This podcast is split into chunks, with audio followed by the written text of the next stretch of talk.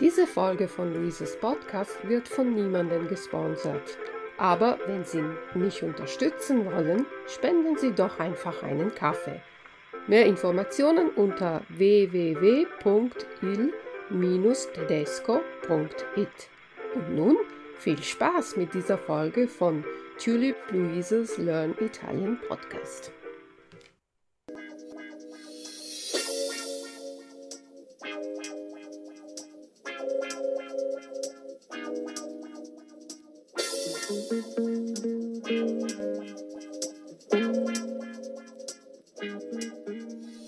Buongiorno cari amici e amanti dell'italiano e benvenuti al nostro consueto appuntamento settimanale con i podcast di Luisa.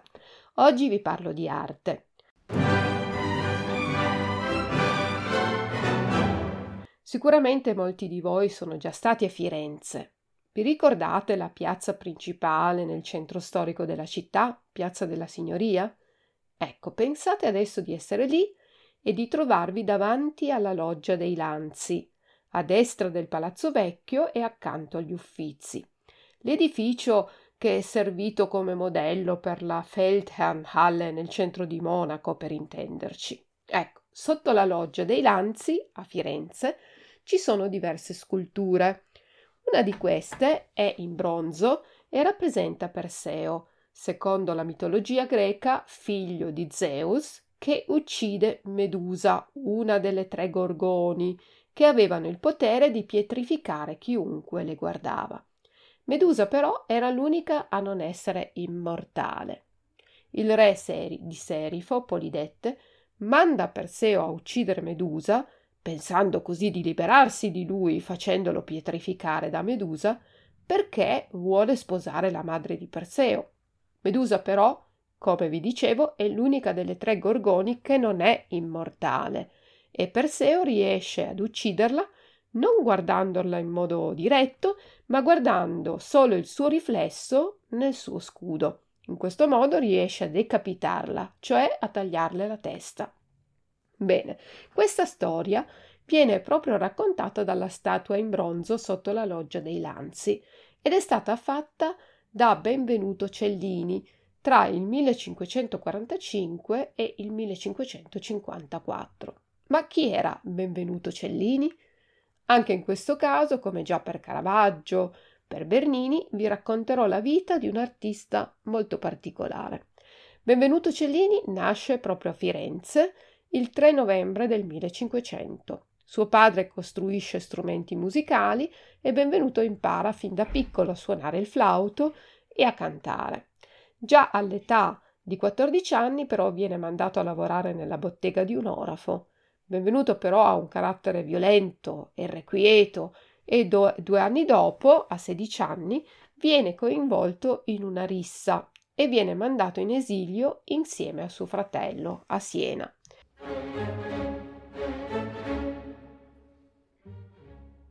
In questo periodo viaggia molto, studia a Bologna, poi a Pisa, ma partecipa di nuovo a una rissa, si picchia con della gente e deve scappare dalla città.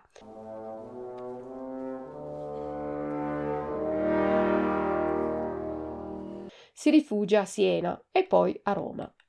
Nel millecinquecentoventitré litiga con i Guasconti, una famiglia di orafi fiorentina che erano molto invidiosi del talento di Benvenuto Cellini.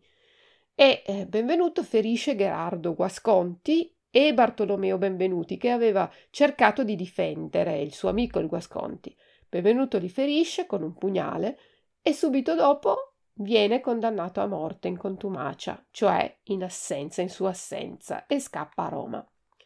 A Roma Cellini lavora per alcuni orafi, ma comincia anche a creare oggetti tutti suoi. All'età di ventiquattro anni apre la propria bottega, conosce diversi artisti e nel millecinquecentoventisette difende il Papa Clemente settimo durante il sacco di Roma, il saccheggio della città da parte di Carlo quinto d'Asburgo, delle truppe imperiali e soprattutto dei lanzichenecchi, che erano dei soldati mercenari arruolati nelle legioni tedesche del Sacro Romano Impero. Durante la difesa di Roma, Benvenuto contribuisce ad uccidere con un colpo d'archibugio un antico fucile il comandante militare Carlo terzo di Borbone.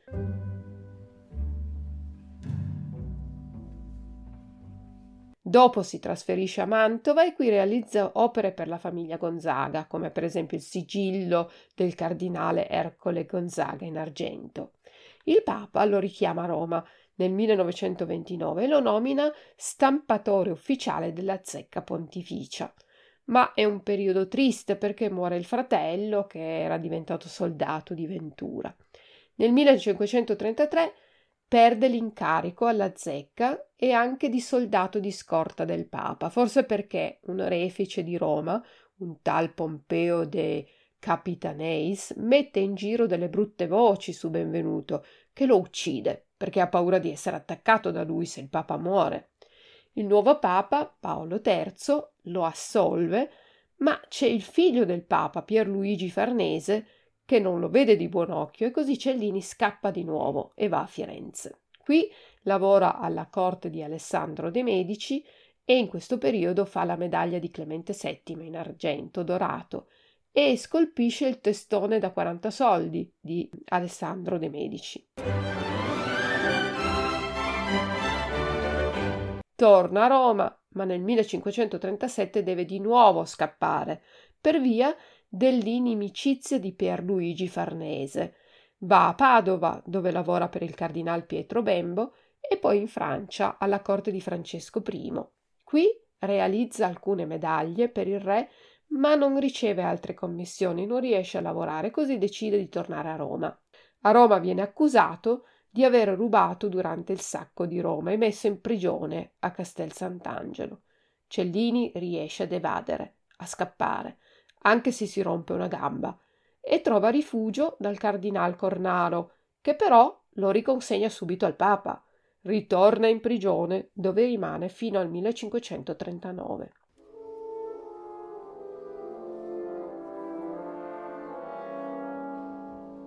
Uscito di prigione va a Siena e lì si dice che abbia ucciso un mastro di posta, un ufficiale responsabile della consegna della posta, e così torna in Francia. Qui viene protetto dal re, ma deve impegnarsi a realizzare dodici gigantesche statue raffiguranti divinità dell'Olimpo, anche se poi ne realizzerà solo una. In questo periodo Benvenuto realizza la famosa saliera in ebano, oro e smalto che rappresenta il mare e la terra. Deve realizzare anche i modelli per la Porte Dorée, detta di Fontainebleau. Anche in questo caso realizzerà solo la ninfa e le due vittorie che ora sono al Louvre.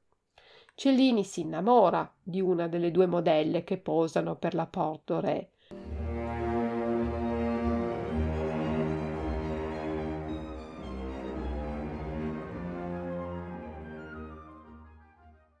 E ha una figlia che nasce nel millecinquecentoquarantaquattro.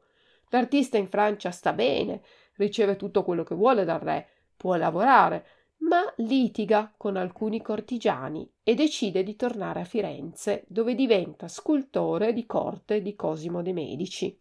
Ma deve allontanarsi per breve tempo perché una modella lo accusa di sodomia. Va a Venezia, dove incontra Tiziano, e poi torna a Firenze. Scolpisce il busto di Cosimo in marmo e poi il Perseo con la testa di Medusa.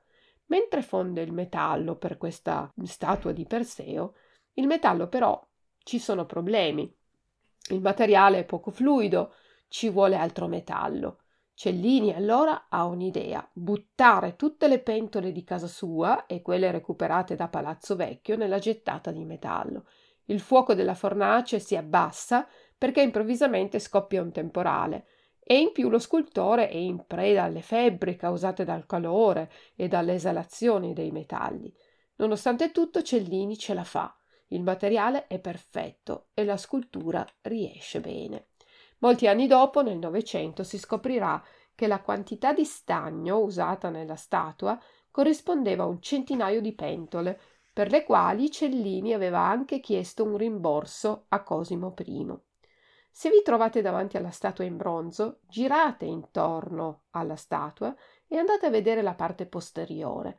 Tra l'elmo e i capelli dell'eroe si vede una faccia. È la faccia di Benvenuto Cellini, che si è fatto un autoritratto e ha anche firmato l'opera sulla cinghia a tracolla che doveva servire a reggere la spada.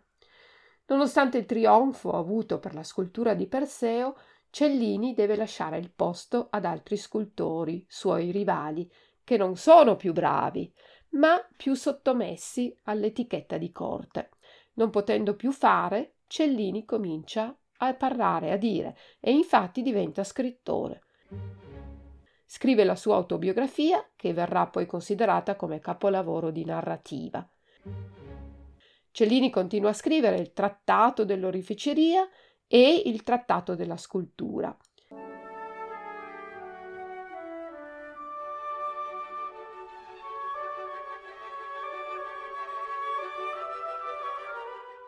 Benvenuti Cellini muore poi nel febbraio del millecinquecentosettantatré a Firenze e lascia tutte le sue opere a Francesco de' Medici.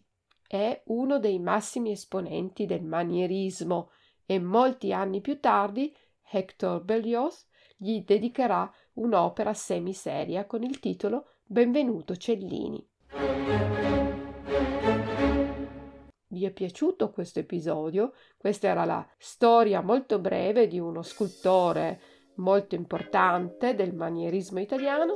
Per ora io vi ringrazio per l'ascolto e vi do appuntamento al prossimo podcast. Ciao ciao dalla vostra insegnante di italiano Luisa. Ciao!